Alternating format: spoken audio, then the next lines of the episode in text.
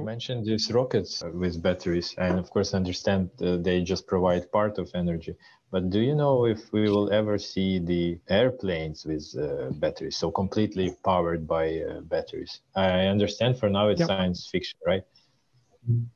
Well, it's not quite uh, science. I think I have seen like some very small planes or something, like just very like massive wings maybe or something. But uh, just because you need to like distribute the weight properly. But I don't think for commercial, like you're not going to be taking like a transatlantic or like you know, like commercial flight uh, powered by a battery. I don't think that's going to happen. So we, we talked about you know application of batteries for cars, then for rockets unexpectedly, and now uh, let's discuss the application of batteries for airplanes. We are far. So a short answer is we are far from from there.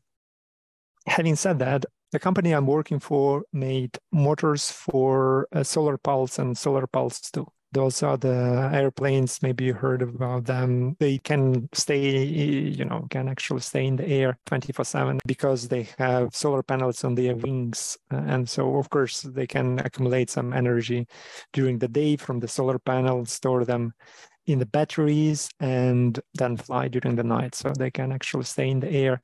Actually to be honest they also use another battery which is altitude altitude is also a battery. So meaning if you gain the altitude during the yeah. day, and then you are just sort of descending during the night. So that's that's how you store the energy. You store the potential energy in your elevation.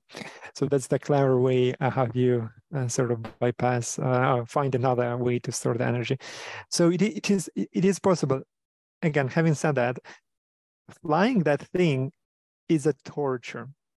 So first of all, it's as big as you know Boeing 747 with for one person without air conditioning, without anything. So can you imagine you are like you know 10 kilometers above atmosphere with an oxygen mask like in a thermal suit and it's minus 50 you know in in the cabin which is just like a cage uh, wrapped in plastic so this is this is really not something you want to fly in. This is just like a demonstrator and make some headlines.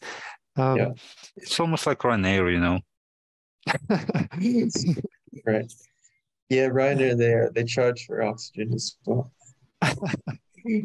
Yeah yeah pretty much. But then okay let, let's speak technical. What's the problem? Uh, the problem is that the density the energy density of batteries. It's not anywhere near uh, what we need. Does yeah. anybody think of uh, uh, know of, of, of the top of your head what's the energy density uh, in kilowatt hours per kilogram of good batteries? I, I don't know the figure, but um, yeah, but I, but I do know hydrogen. I, I know hydrogen is a lot more promising in, in this regard yeah hydrogen is a lot promising it's quite possible to use that. So for example jet fuel has an energy of like 12 kilowatt hours per kilogram. The highest energy density right now is probably somewhere yeah watt hour so 0.24 so a quarter of kilowatt hour per kilogram. So we are a factor of 40 factor of 50 of energy density from jet fuel. But again electric motors are more efficient. So let's say maybe two times, three times more efficient. We're still a factor of 10 away from, from that energy mm-hmm. density. And when we are talking about airplanes, the energy density is the key.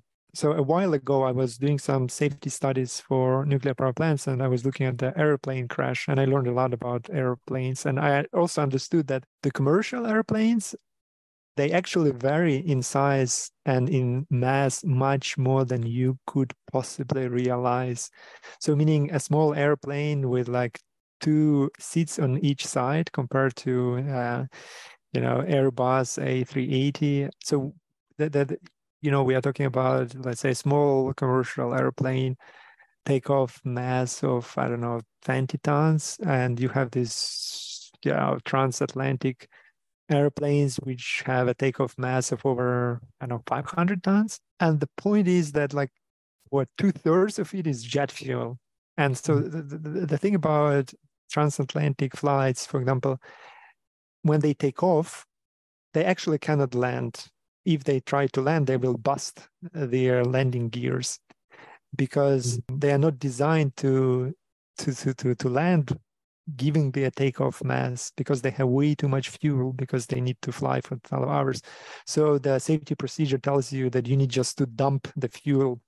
You, you literally open open your tanks and, and you dump your fuel uh, on the school on whatever is under you because you need to make a turn and and land without busting your landing gears and for that you need to lose some weight i was telling this just because it is not feasible to use anything with lower energy density because it's just not there. The math is not there. You, you, it's not viable. Yeah. how can we increase the energy density of the battery? Uh, so we, we know that okay the energy density or so a battery is an electrochemical system. So you, you basically have you actually have a fuel fuel and you have an ox- oxidant right? So you have something that can be uh, oxidized and something that does oxidation. Uh, but so there are different ways. In fact, the fuel cells is sort of you know electrochemical system similar, and so fuel cells are much more interesting because you're actually drawing one of the components. So and th- that's the thing, right? So what I said is that when you fly, your airplane is becoming light and light and light. So if you take off in LA and you land in London, uh, by the time you arrive, you're you have less than half of the takeoff weight. As you fly, you become more efficient. But with the batteries, you don't have that. You have a constant thing. You just have two components which you just pump uh, from one state to another. And there is one way of by- bypassing it.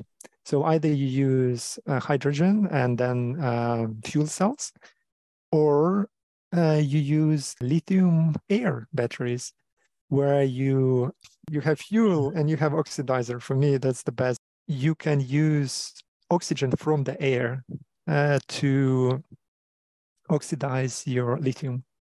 So, and then it's it's called lithium air batteries. And like this, uh, since one of the your components is, um, but in that case, it's actually I, I think it's the opposite because you start with with the reduced thing and then you absorb air and so you're actually getting heavier and heavier and heavier where you fly. But the point is you can take off easily with a light battery pack. Then you suck air you oxidize your lithium you you you, you use uh, use up your battery capacity and then you land with a heavier battery. And the energy density of lithium uh, air batteries are much much higher. And theoretically it is possible uh, to use it for aviation so the math is sort of there probably not transatlantic but maybe regional flights you know up to 1000 kilometers i think the math checks checks out uh, you can do it yeah yeah but a great i mean it's a materials challenge as i understand it's just really hard to get stable. Yeah. Yeah. Yeah. That's that's the key. The the stability the stability is the key because uh, you you don't want your batteries to catch fire in mid flight. Um, yeah. Okay. Are we there yet? Well, we can sum up. So today, yeah. today we we discussed the health of the batteries. We discussed the possible grid applications. We discussed possible rocket science applications. Uh, we discussed possible um, electric vehicles and electric uh, airplane applications. We give some practical advices how to charge uh, and um, yeah, discharge your battery in order to keep it uh, safe and healthy for as long as possible. Uh, we mentioned the problems with availability of resources um, maybe a couple of words. Um, do we know anything about well recycling, giving the second life to batteries? Um, yeah, I mean it's a really important topic, but um, I'm not sure it's widely done, and I'm, I'm sure the economics of it. Um, I'm not entirely sure about it, but it's a it's a really important thing that that should happen. Yeah, because you, you you would imagine it's uh, you'd have to you know, disassemble everything and get everything. Uh, yeah it's it's it's labor intensive to start with and I, I know enthusiasts who do that in fact electric cars so the problem with big uh, battery packs is that so your simple energy uh, battery management system works by checking each of the cells, and you, your entire pack will be as bad as the worst cell in it. So very often it happens that your entire pack, even in your laptop, for example, it seems to be dead, but actually it's only one cell that died. So there are lots of enthusiasts who who make this do-it-yourself uh, storage things, uh, but it's it, actually it's extremely labor-intensive thing. So because you need to disassemble thing, and more importantly, you need to check each of the cells, and you you cannot connect uh, cells in one uh, battery pack if they are very different. So actually, it's it's quite problematic, and, and in, in fact, so the thing is, if your battery pack is connected yeah consecutively right? So you'll have the same current going through them. Mm-hmm. so it will only be uh, able to move uh, as uh, much current as the worst allows it. But mm-hmm. for example if you need to increase the capacity right if you put them consecutively you increase the voltage. But if you want to increase the capacity you put them in parallel. But if they have slightly different resistance then you will have the current going through them and they will keep killing each other. So, so meaning uh, in practice, it's really difficult because they need to have exactly the same resistance to prevent uh, current circulating within the battery pack.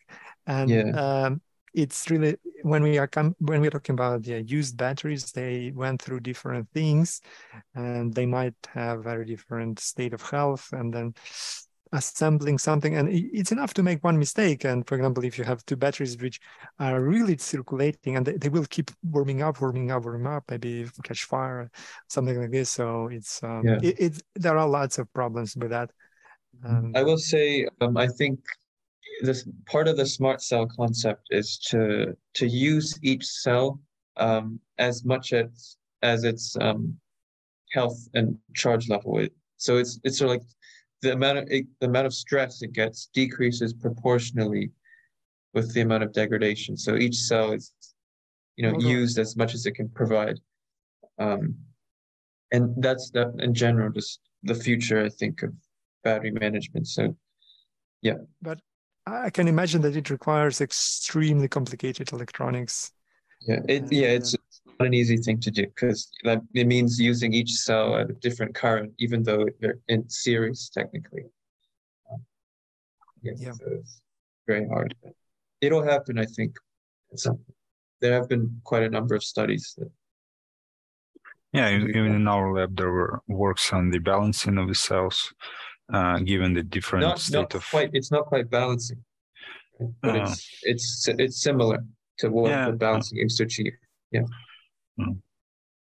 Yeah, and also Second Life applications. Recently, you had a PhD who defended some nice work. Um, the Second Life of, I forgot already the chemistry, but still is there. The work is there, and the mm. efforts are there. Mm. I think Second Life is that's another thing that's really important. But I would think that as we go forward, um, maximizing the first life is going to be more important. Okay, then. I think uh, today's episode made Greta Thunberg a bit happier, a bit less frustrated, and a bit less Greta Thunberg as it is, as she is. I thank you all for listening. Thank you, Alan, for participation, and we'll be looking forward for the new uh, interesting topics, new interesting guests. Stay with us. Like, share, subscribe, and stay tuned. Bye. Bye. Cool. This is really great. Ciao. Bye.